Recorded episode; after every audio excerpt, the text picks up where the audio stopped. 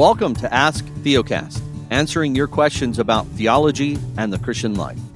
To send us your question, please visit us online at ask theocast dot com or call us at six one five, two one two, nine two one two. Hey everybody, it's Jimmy, and today I'm going to seek to answer the question, what does it mean to distinguish the law from the gospel? It's something we reference in our podcast all the time, and you may be a little confused by what we mean by that. And so when we say law, what we mean is the imperatives of Scripture, the commands of Scripture, the things that we are to do. No matter where we see it, whenever we see something that we are to do, this is what we call law. The gospel, on the other hand, is the indicatives of Scripture. And what we mean by that is the things that God has done or the things that God has declared or accomplished for us in Christ. And so let me just kind of give you an illustration or example.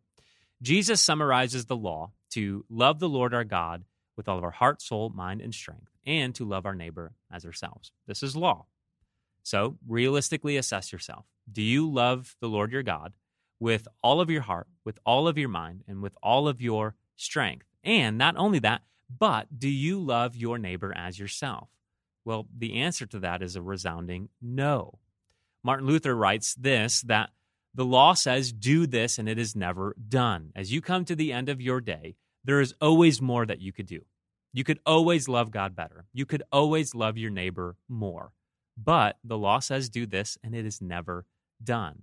And so the law then drives us to Christ. It drives us to the gospel, in that Christ himself lived a perfect life. He did all of the things that we could not do. He accomplished all of the things that we could not on our behalf. And so that by grace alone, through faith alone, on account of Christ alone, our sins, the ways that we've not lived up to God's law, are forgiven. And not only that, Christ's perfection to the law is credited to our account.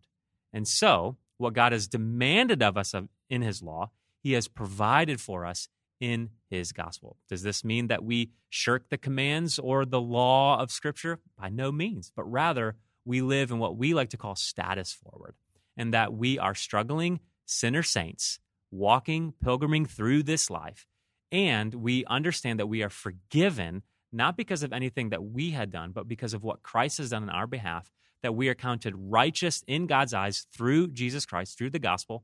And so as we come to the commands of Scripture, as we come to the imperatives, we always look back to the indicatives, that what God has demanded of us in his law, he's provided in his gospel, that we do not have to fear the commands of God, but rather we rest in Christ and we live status forward. And so this is just a short little introduction to this topic. I invite you to check out our website where we go more in depth with not only law and gospel, but other topics as well that we hope help you rest in Christ. Thank you for listening to Ask Theocast. If this has been helpful to you, we would encourage you to check out our weekly podcast. To learn more and to download our free ebook, visit theocast dot org.